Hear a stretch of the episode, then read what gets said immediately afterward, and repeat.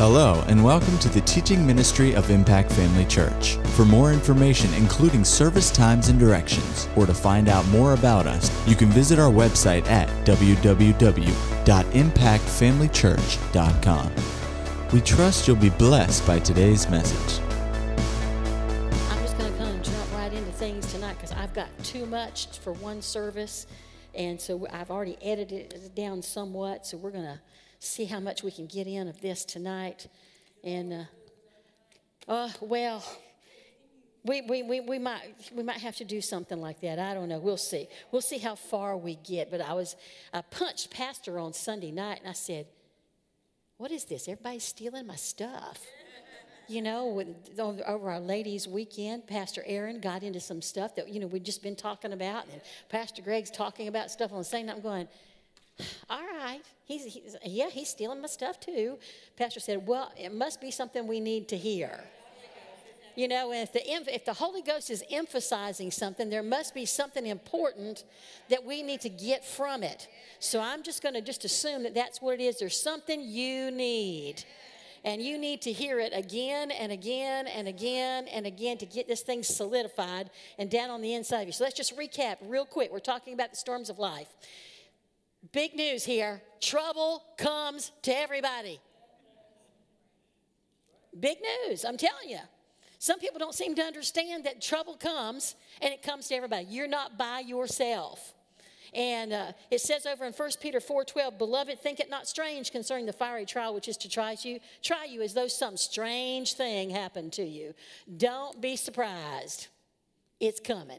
That's all there is to it. Somebody said, that's not a very good confession. No, it's an absolute fact. The enemy is going to try you, he is going to see what you're made of. He's going to see whether you actually believe the word. He's going to see whether you're actually going to stand on the word. He's going to see if you've got a foundation you can rely on. He's coming. You better be ready. And that's what this is all about. You need to be ready. John 16 33 says, In the world you'll have tribulation, but be of good cheer. Why? Because I have overcome the world. And if he's overcome, you have overcome. The Bible says you've been made more than a conqueror through Jesus. Amen. Our attitude toward storms ought to be like this it has to be based on God's word. Greater is he that's in me. I am an overcomer. I always triumph. Always. Always. They say you should never use the word always or never. But here I'm going to say, I'm going to use it. You have to get to the place where you understand you always triumph. That's how you have to look at these things. I always triumph. You have to look at it in the context of He leads me in triumph. Not you, He leads you in triumph. If you're going to have triumph, if you're going to be overcomers, if you're going to be victorious, you're going to have to let Him lead you into those things. And, and lastly, you have to have an attitude of, I am well able to endure and to thrive in whatever situation comes my way. Because that's what we're supposed to do in storms. We're supposed to thrive in those situations.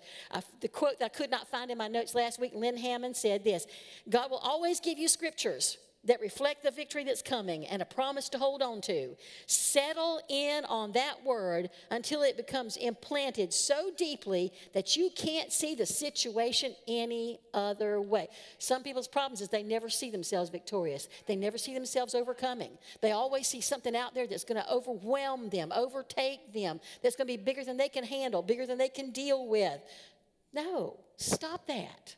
You need to see it as a victory every single time and be so established in the Word of God, you can't see it any other way. And we talked about the reasons for storms. We, we know where they come from, but how do they come? Number one, disobedience. We talked about that. To God, if you're disobedient to God's will or to His Word, you're going to have some storms. You know, and I decided to go back and put, you know, just define something for you. I put foolish choices under disobedience. Now, now they could have that a category all its own, but I prefer to put it under disobedience. Why? Because it says if we'll walk in the Spirit, it tells us to walk in the Spirit. It tells us to sow to the Spirit. If we'll do those things, we'll find ourselves not walking in disobedience. How, what kind of foolish choices are there? Natural warnings not heeded? You know, there are people who have done foolish things when just common sense would say, don't do that. I mean, I've known of missionaries who got on a plane in the midst of a storm because they just said, We've got faith, we can overcome. Well, now, if God tells you to go, then you've got His word on it. But when God didn't say go, I suspect you better listen to the forecast and keep your little fanny on the ground and keep that plane on the ground. And an, an entire, entire half of a family got wiped out because they decided they could believe God. That's called foolishness. How about the inward witness? We didn't pay any attention to the inward witness. That's a bad choice. Bad advice. Listen, you need to get your advice from a good source. Don't go get advice from people who aren't successful in what you're asking about. I, you may say true, but I'm telling you, people do it all the time.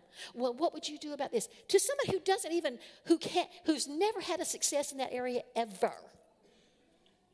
You, you, you don't go you don't go ask somebody financial questions who can't even balance a checkbook. True. Sometimes our foolish choices because we just don't want to be uncomfortable. Well, this is just this is out of my comfort zone. Well, no.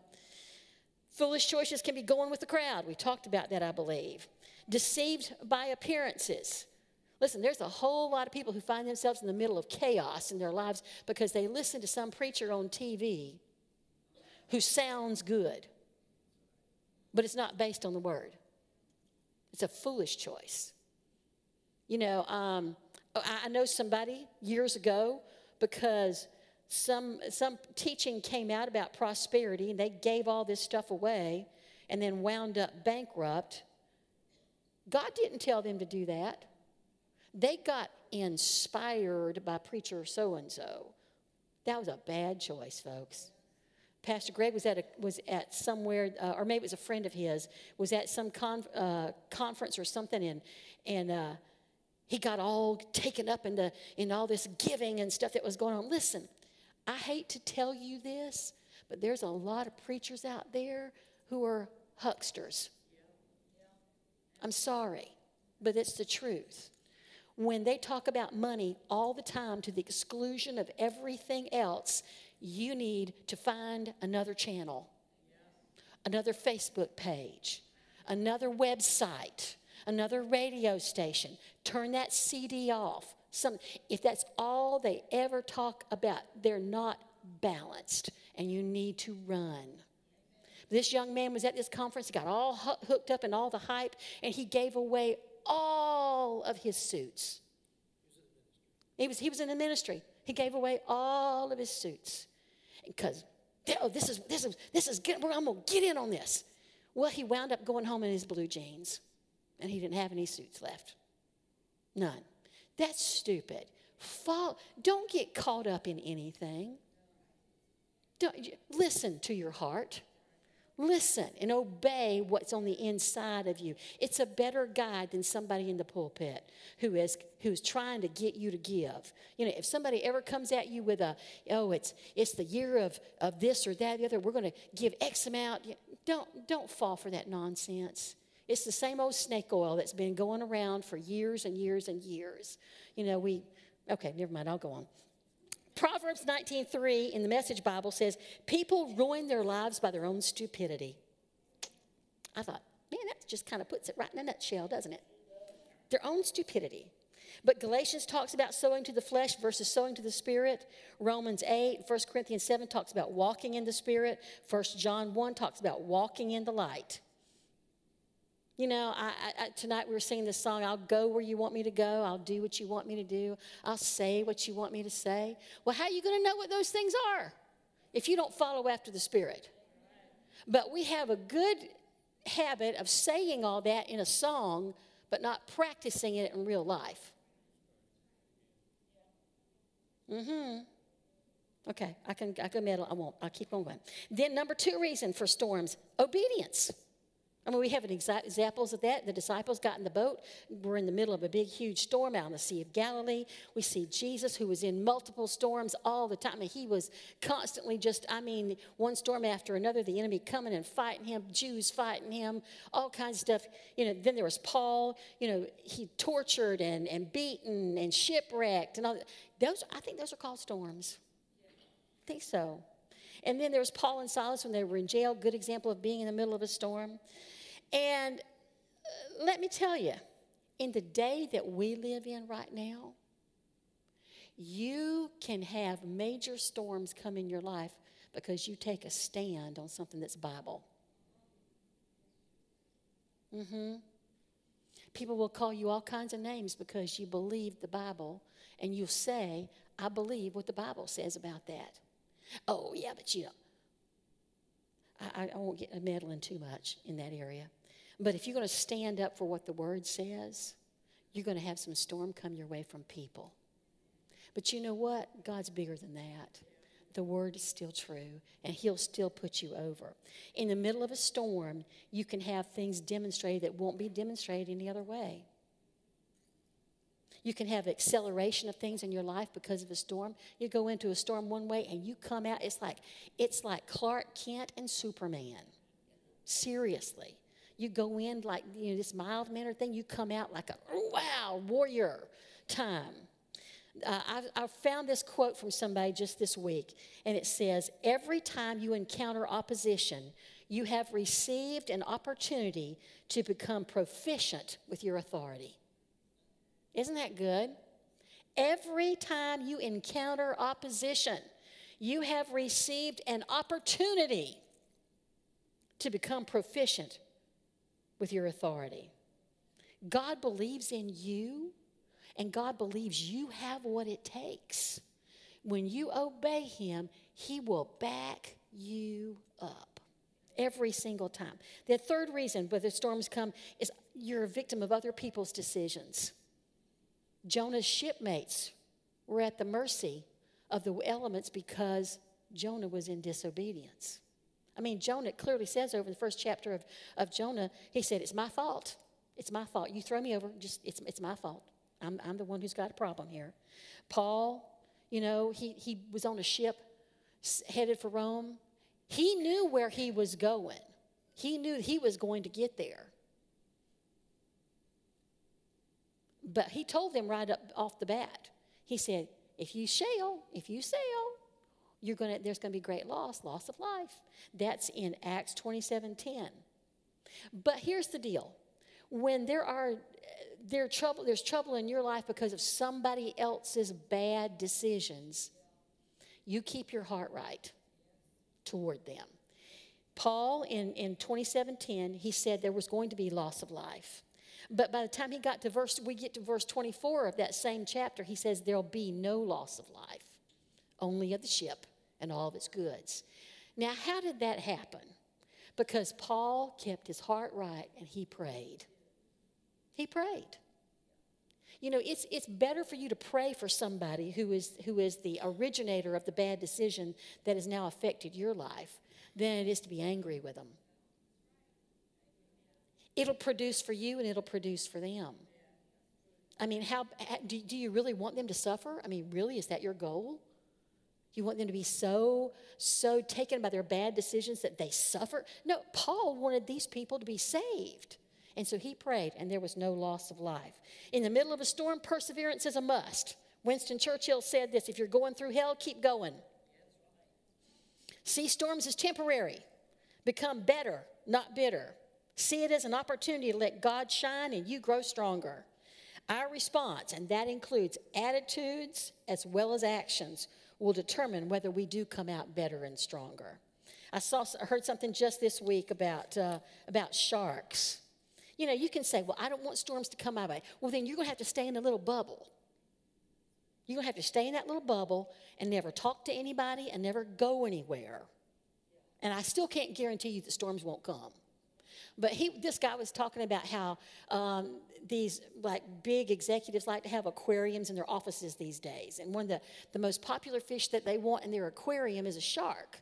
And he said, It's interesting that you put a shark in one of these aquariums in like in somebody's office. We're not talking about like SeaWorld aquarium. We're talking about just a, you know, an in-home, in-office kind of aquarium. He said, You put a, a baby shark in, in an aquarium like that, and it'll probably grow to maybe eight inches. You put that same shark out in the ocean, he'll grow up to eight feet. He the shark will only get as large as his environment allows him. Listen, you have to look at storms that come your way as an opportunity to grow. To grow. If you don't get out of your little bubble, you're not going to grow. And so that kind of builds us uh, up to where we're going to start on for the next next set of things here. Let's see. Um, okay, here we go. Um, this is where we kind of get into the, some stuff that I'm going to just kind of have to run through tonight. Go with me to James. Pastor Greg read the scripture on Sunday night. James 1, verses 2 through 5. My brethren, count it all joy when you fall into divers temptations, knowing this, that the trying of your faith works patience. But let patience have her perfect work, that you may be perfect and entire, wanting nothing. And if any of you lack wisdom, let him ask of God that gives to all men liberally and upbraids not, and it shall be given him. What you see here is you're identifying four different things, four different spiritual forces that should be at work at you when there is a storm brewing or when you're in the middle of a storm. Number one, obviously, is joy. Count it all joy. It doesn't feel like joy. It doesn't look like joy. Nobody would call this a joyful situation, but you need to count it all joy. Big amen there. Okay. Big amen. You know, you think, that's, I don't want to. Well, that's the problem. You don't want to. You have to want to. David encouraged himself in the Lord. You're going to have to just be joyful whether you like it or not, whether you feel like it or not. How many times have we gone around, around the house going, ha, ha, ha, ha, ha, ha, ha, ha, ha, ha, ha. ha. You, you do that long enough, and I'm telling you, joy will get a hold of you. That's, that's just made it, that is making a quality decision to be joyful. It may not sound like joy when you start, but it can end up with a hilarious outing. Hilarious outing. Nehemiah says, The joy of the Lord is your strength. It's not your strength that'll get you through, it's the, His strength. The joy of the Lord. To get His strength, you got to have His joy. Uh, Psalm 16 11 says, In your presence, is fullness of joy. Proverbs 17 22, a joyful heart does good like a medicine. John 15 11 says, My joy may remain in you and your joy may be full. Listen, Paul wanted to finish his race with what? With joy. Jesus went to the cross because of the joy that was set before him. Joy is a major component of getting you through a storm successfully. Let me. Uh,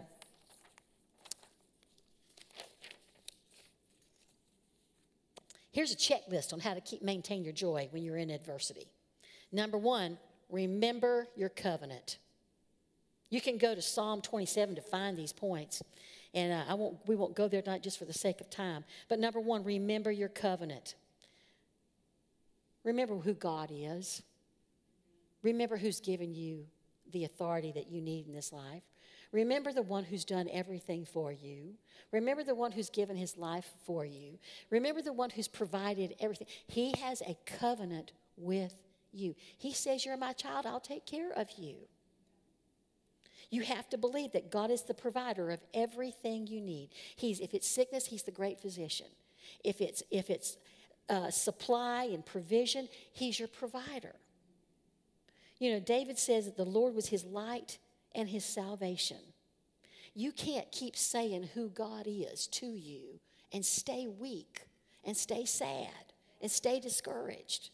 You can't. So, number one, remember your covenant. Number two, don't cast away your confidence. Stand strong. Hebrews talks about that. It says in Hebrews 10 20, 35, cast away, not away, therefore, your confidence, which has great recompense of reward. It's our choice whether we cast it away or whether we hang on to it. And sometimes, you know, you can, you can, you can cast it away, but you can pick it up again. Just because you put it down once doesn't mean that's the end. It means pick it back up and go on. We see that in the lives of, of so many of the, of the saints of God. I mean, they, they doubted God, but they got back into a place of faith, picked up, and went on and saw the victory. Don't cast away your confidence. Number three, keep your eyes on Jesus. He's got to be the focus. We don't, can't let our eyes get, get off onto the circumstances of life. We can't let our eyes get off on what other people say or what other people do. Keep your eyes focused on Him. Um, let me check this scripture here real quick before I tell you where it is. And Second Corinthians 4. Yeah, Second Corinthians 4. Come on, real quick. I don't hear enough pages. 4 16 through, through 18. For which cause we faint not. For though our outward man perish, yet the inward man is renewed day by day. For our light affliction. You know who's writing this? Paul. Paul, the man who was beaten and shipwrecked and stoned and persecuted and jailed and all that, he called it a light affliction. We give much too much credence to the storms that come our way by giving them a place of importance that they don't deserve. It says, He's called it our light affliction, working for us a far more exceeding and eternal weight of glory.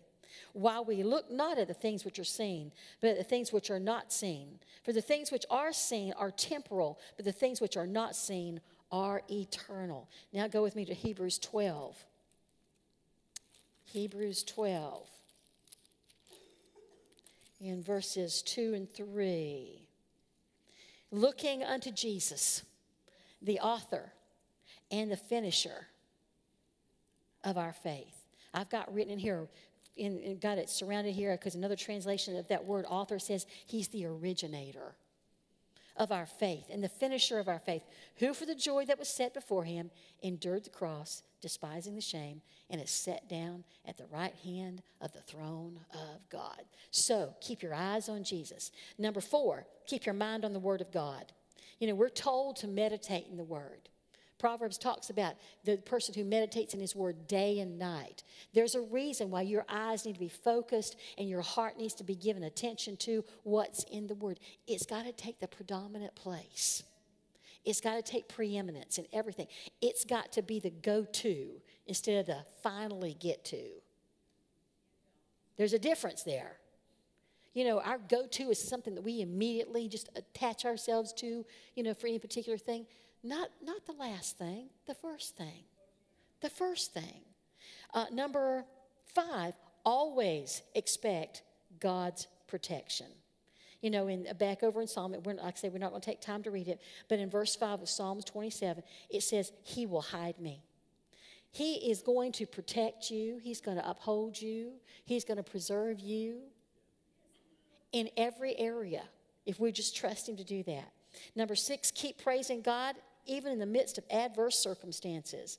You know, David said this. He said, Therefore will I offer in this in his tabernacle sacrifices of joy. We can take that into the new covenant phrase and say, say it like this. Therefore will I offer in this tabernacle.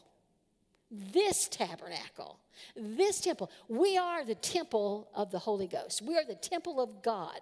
You know, the sacrifice of praise has to be in this temple, this one, not somebody else's, but in this one. If I'm going through something, something, the sacrifice of joy has to be in this temple. My rejoicing isn't going to do you any good. Your rejoicing is not going to do me any good. It's up to me to rejoice for myself. It's up to you to rejoice for yourself. I will lift up holy hands. I will bless the Lord. I will. I, I, I, I, I. You know, it all comes back to me. You know why? Because you're the only one you can always depend on. Just because because you, other people love you and they're there for you at times, you know, doesn't mean they're always going to be there. You can't afford to depend on anything but God and then do what He says do. You're the only one you can count on to praise God in the midst of trials, in the midst of tests, in the midst of circumstances. I have to do this. I have to do it. It's the only way to get out of those areas. Um, number seven, don't ever stop believing. Because in verse 13 of Psalms 27, it says, I would have fainted unless I had believed to see. Listen, when you can see what nobody else sees, you'll be overcoming when nobody else is overcoming.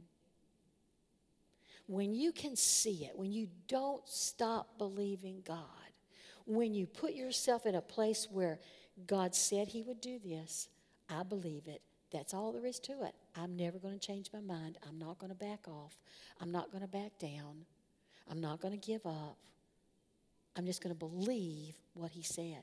That's where it comes in at. That I would, yeah, you would have fainted had you not believed. You would have given up. But I'm telling you what, when you're firmly established and believe what God has said to you, you're going to see yourself and then experience the victory that you need to see. Um, people need to see that you believe God. Do you know that? You need to see yourself believing God, but other people need to see you believe in God. You don't understand what it is sometimes. What, what an example you are, can, and should be to other people. You are, you are an example, but what are you an example of? Does your joy come out of you so fluidly, so easily? so abundantly that people go, oh, yeah, yeah, she's always on top of it. That's the person who does that is the person that everybody looks at and say, well, they never have any issues. You know, they never have any problems. I mean, you know, they're just, they've got it so easy. Keep on saying those wonderful things. Keep on, keep on. Oh yeah, that they yeah they they don't ever have any trouble come in their life. I mean, you know, I have all this stuff going on, and and boy, they never have any. They don't know. They don't know. You because you keep a smile on your face, because you keep a song on your lips, because you keep a praise, you know, going all the time. They don't understand a lot of times what you're going through. You don't. They don't understand the storm that you're in. They don't understand that you're sailing through the storm. There is something. Number eight, don't grow weary. Verse 14 of Psalm 27 says, Wait on the Lord and be of good courage. Listen, it, sometimes you can get tempted to get weary. But this is how you know you're maintaining your joy. Don't get weary. You'll be tempted to get weary. You'll be tempted to lay it down. You know, there's over in the Old Testament, there was, you know, the time when, when uh, David's men, they were off and they came back, and the enemy had come in and stolen everything and their wives and their children. And, and they were discouraged. It said they hung their harps on the willow. A big picture of, well, I'm just going to just give up and have a pity party. I don't want to go to that party. I like parties, but I don't want to go to that party. You shouldn't want to go to that party. No, don't have a pity party. That's just where the enemy wants you. He doesn't want you to get up and say, Bless God, I'm going after him. See, that's what David finally did. He said, We're going after him. We're going after him. We're bringing him home. You know, you just have to say, you know, nope, I'm not doing this. I'm getting up. We're going to go get what, what belongs to us and we're going to bring it back home. It's going to be mine.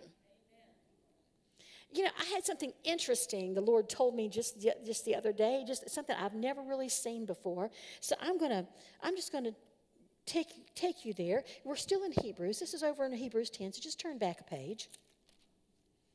Um, We're so familiar with Hebrews 10 25. Not forsaking the assembling of ourselves together as the manner of some is, but exhorting one another, and so much more the more as you see the day approaching. Well, we use this, and it's rightly used to tell people why they should be in church all the time.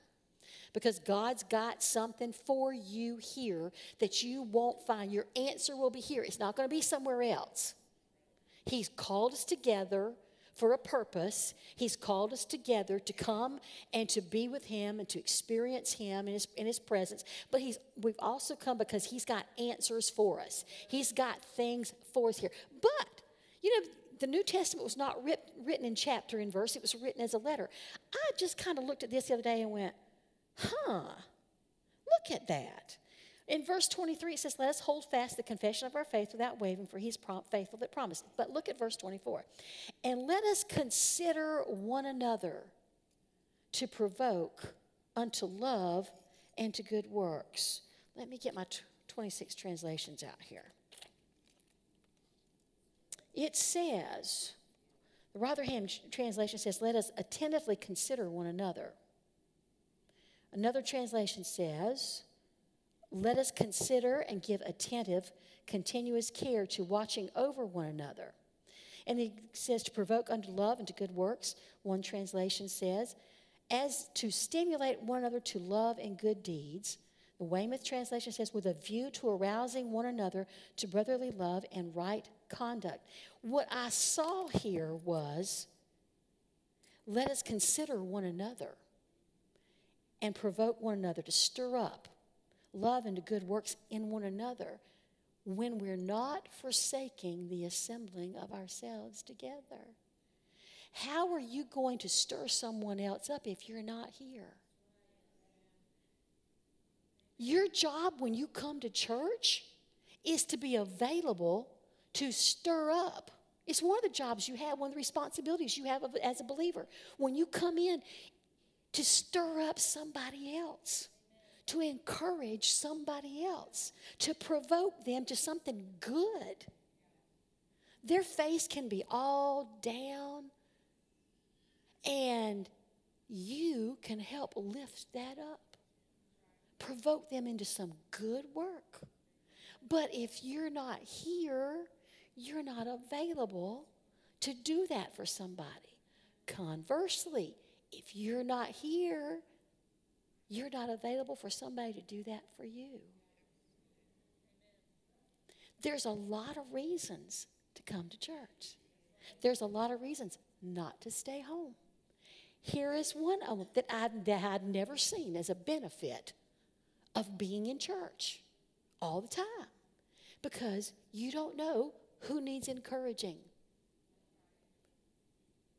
And sometimes the reason you're not here is because you need to be encouraged.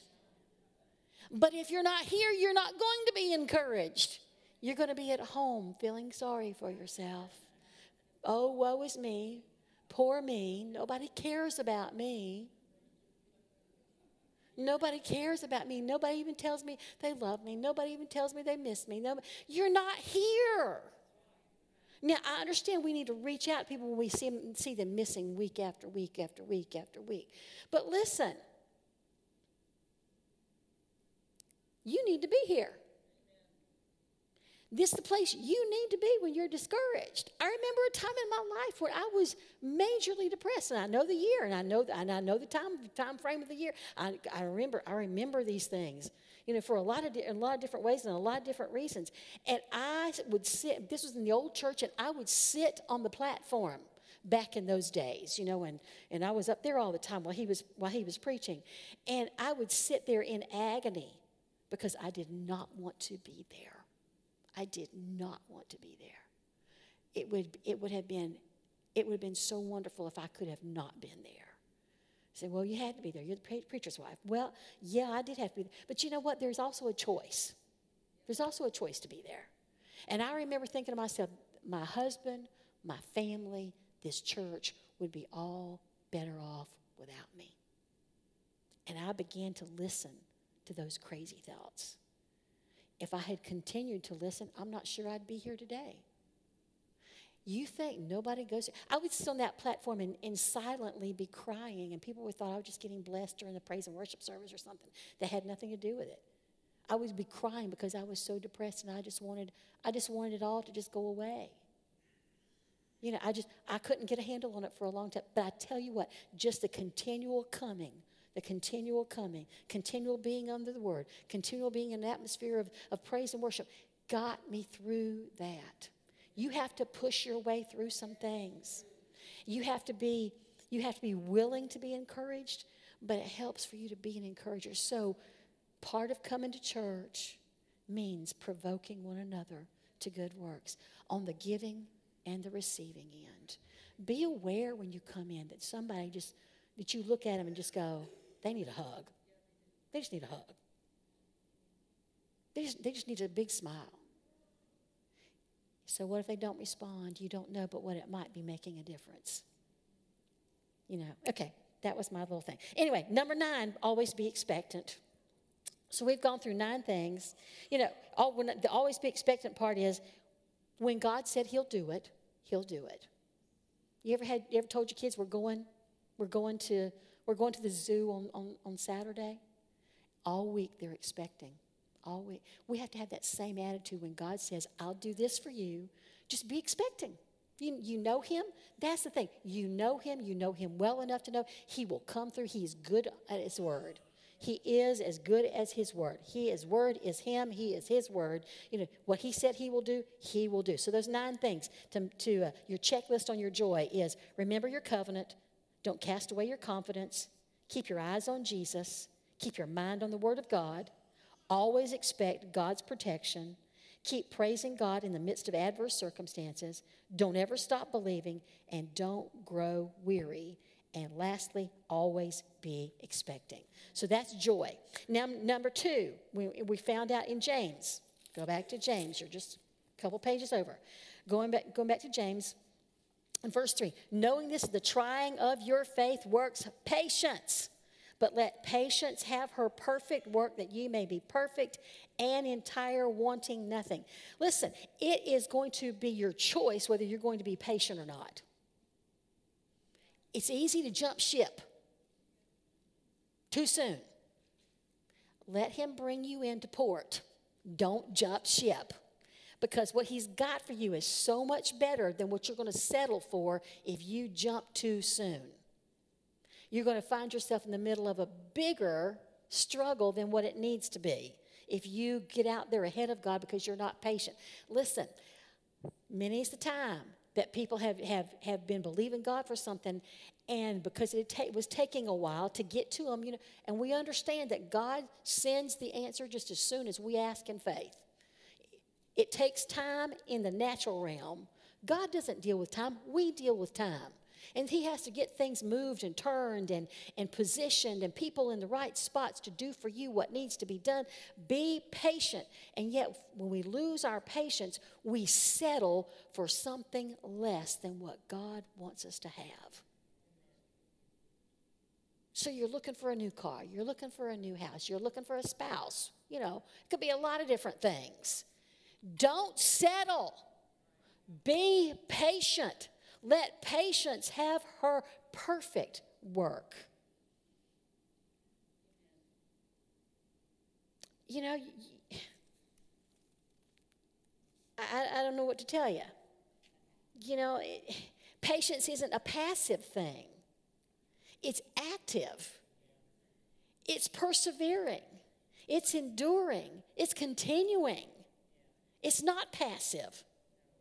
It's not just a, oh, okay, I'll just sit, sit back and, you know, let life roll by while I'm enduring. No, that gives a connotation of just having to put up with something. No, you don't have to put up with anything. I choose to be patient. I choose. It's a choice. The Wuest translation talks about the fact that patience, talks about patience that bears up and does not lose heart or courage under trials. And the Barclay talks about the fact that it's not simply the ability to bear things, it's the ability to turn them into greatness and to glory. The patience, the response of patience is, I will not quit. I won't give up. I won't let go. This is what God's promised me. I'm not letting go till I see it. You see it by the, net, by the eye of faith, but I'm not letting go until I see it with my natural eyes. I'm not letting go. That's what patience will do for you.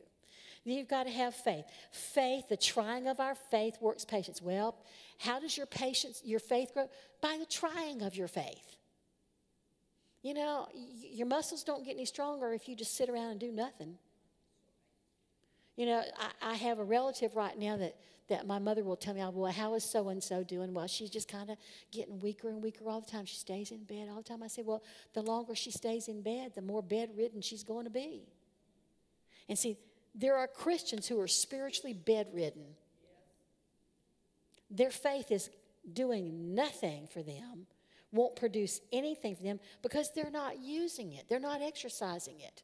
Listen, I, I have come to terms with, with going to a gym and why I need to go to a gym. And I'm telling you what, it makes a difference. The trying of your faith will work the patience, but the tr- it's the trying that's going to do it. You know, if you go to the gym and you just look at all that weight equipment, it's not going to do you any good. But you got to put, when resistance comes against your muscles, that's when you begin to get stronger.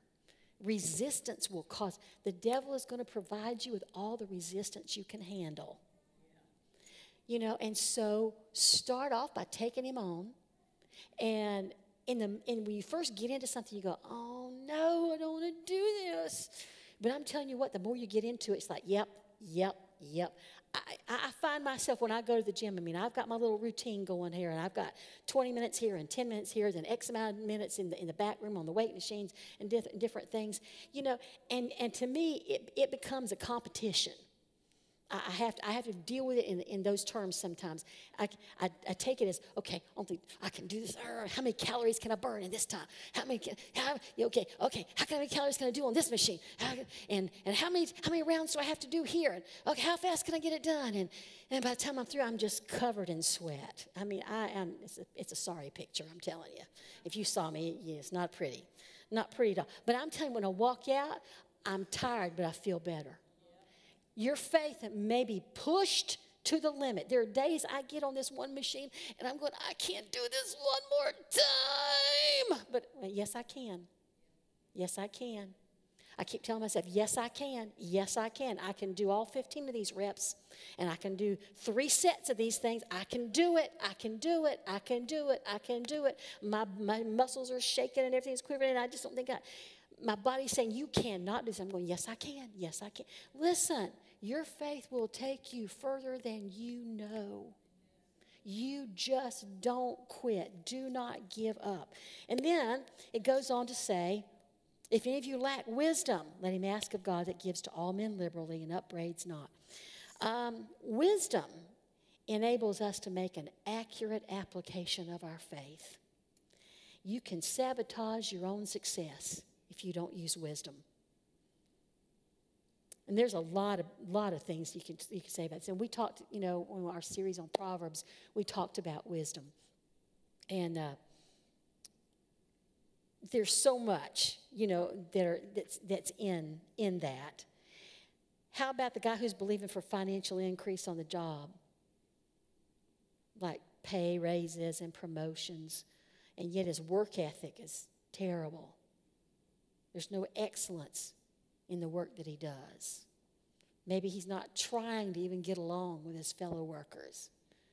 You know, I, we, we, we have an old, old, old friend back from high school, was valedictorian of his class, class president, voted most likely to succeed, and got into some issues after in college, wound up in prison for a number of years is, is at, he never used any wisdom. He thought he could talk his way out of things. Didn't happen. Didn't happen. But if you've been listening on spiritually speaking, if you've been listening on Sunday mornings, there's a way to talk yourself out of issues. There's a way to talk. It's called confessing the Word of God, saying what God says. But wisdom is a necessary ingredient to getting you through a storm. Wisdom has to be used because there will be times when natural wisdom would say one thing and God's wisdom will say something else. You need to be ready to follow God's wisdom in every area. How about the benefits of, of wisdom? Wisdom will tell you to dwell safely. Because wisdom, discretion will preserve you and understanding will keep you. Wisdom enables you to walk in the way of goodness and keep to the paths of righteousness. When you receive wisdom's influence, length of days and long life and peace will be added to you. Wisdom causes you to find favor and high esteem in the sight of God and man. Wisdom causes you to fear God and depart from evil, which will be health to your flesh and strength to your bones. Following wisdom means your barns will be filled with plenty, and your vats will overflow with new wine. When you walk in the ways of wisdom, you'll discover that length of days is in her right hand, in her left hand riches and honor. Her ways are, are, her ways are ways of pleasantness, and all her paths are paths of peace. Wisdom enables you to walk safely in your way. Your foot will not stumble. Wisdom will promote you and bring you honor. Wisdom causes the years of your life to be many. So much has to do with wisdom. And so these are the attributes that'll help get us through storms of life. Um, but remember, see storms as temporary, they've come to pass. You know, when Jesus got in the boat with the disciples, he said, Let's go to the other side. He didn't say, Let's get out there and just stay in the middle of the sea. He said, Let's go to the other side. They weren't going to make a houseboat and go, go live out there in the ocean or in the Sea of Galilee. We have a job to do. We're going to go to the other side. See, there's something on the other side. I said this, I think, before.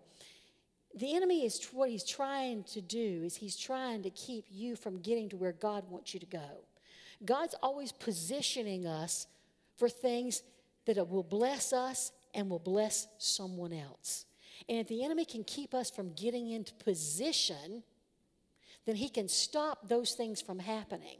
He can stop you from getting blessed. He can stop somebody else from being blessed because of you. You have to have to get to a place where you just say, "Nope, it's temporary. It's temporary. I'm not going to get angry. I'm not going to get disillusioned. I'm going to trust God.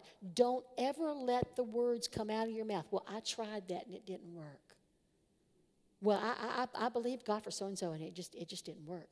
Well, if it didn't work, then you didn't believe God. It's just all there is to it. I'm sorry. You just didn't. I have an opinion that it's always the fault if there was something that does not manifest itself in my life like I know it should. I am. It's much easier for me to say that it's my on my end than it's on God's end. Who am I to change God? But I can change me. The ability to change rests with me. And I can change myself so that I fall in line with the Word of God and with the plan of God for my life.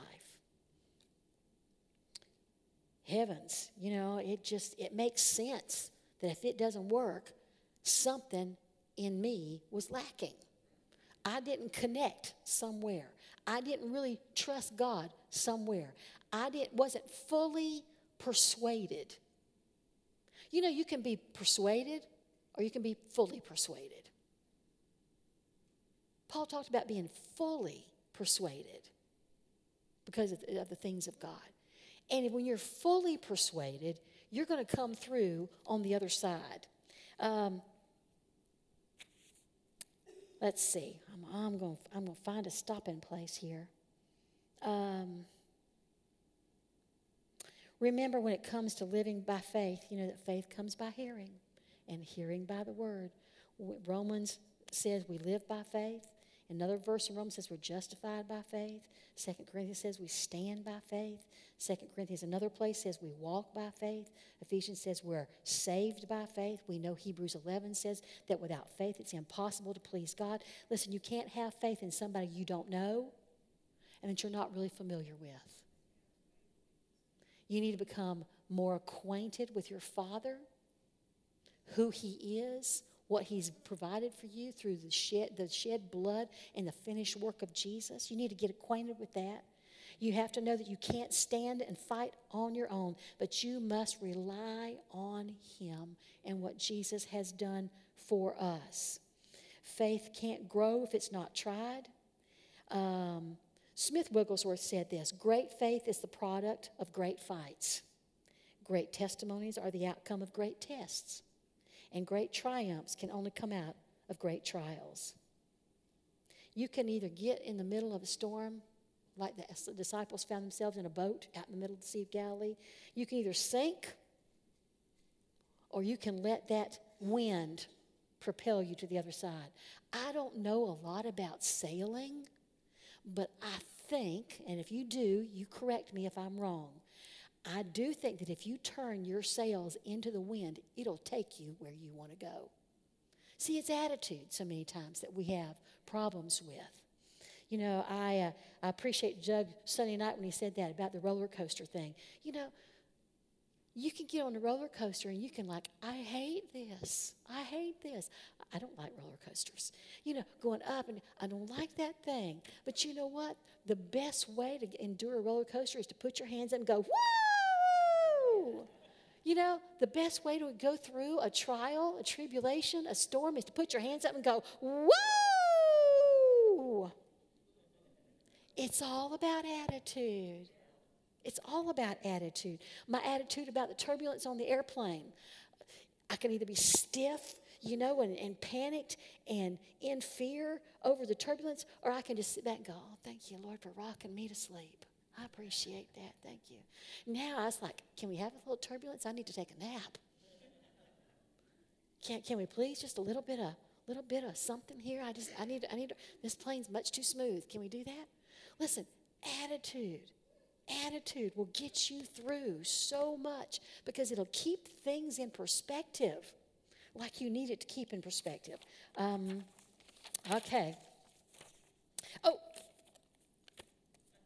there are some people. How much time I got? Okay, I got, I got, I got, I got six minutes. You don't need it? Okay. All right. Listen, there are people that are called storm chasers. Anybody heard of storm chasers? They deliberately go into a storm. There will be times in your life where you will get to choose to be a storm chaser. Because you see that to do something for somebody else will require you to get into the middle of a storm. Mm-hmm. To get in there to help them will put you in the middle of a storm. But that's a choice you'll make because you can be that source of strength and encouragement, stability, support to the person who doesn't know how to get out of that storm. Become the God kind of storm chaser. Paul was a man who did that. I mean, he was constantly walking in the Spirit. He was, he just he found himself, you know, he was always encouraging the churches, always doing this, always doing that. He he found himself as being uh, a storm chaser. Um, Romans 12, 15 says, Rejoice with those who rejoice and weep with those who weep. You know, there's a place for us to get in there with somebody in the middle. It's not my storm, it's their storm. But let me come in there and help you.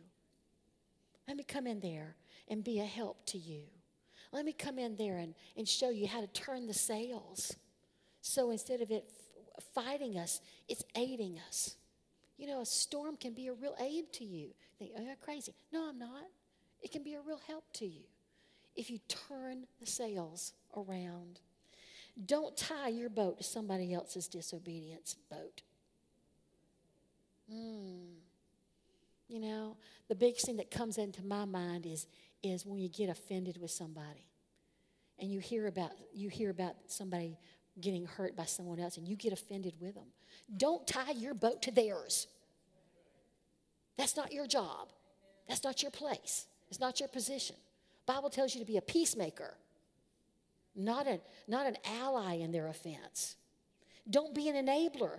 Don't take on the pressure to be the fixer for somebody else all the time you do it when you're led by the Spirit to do that.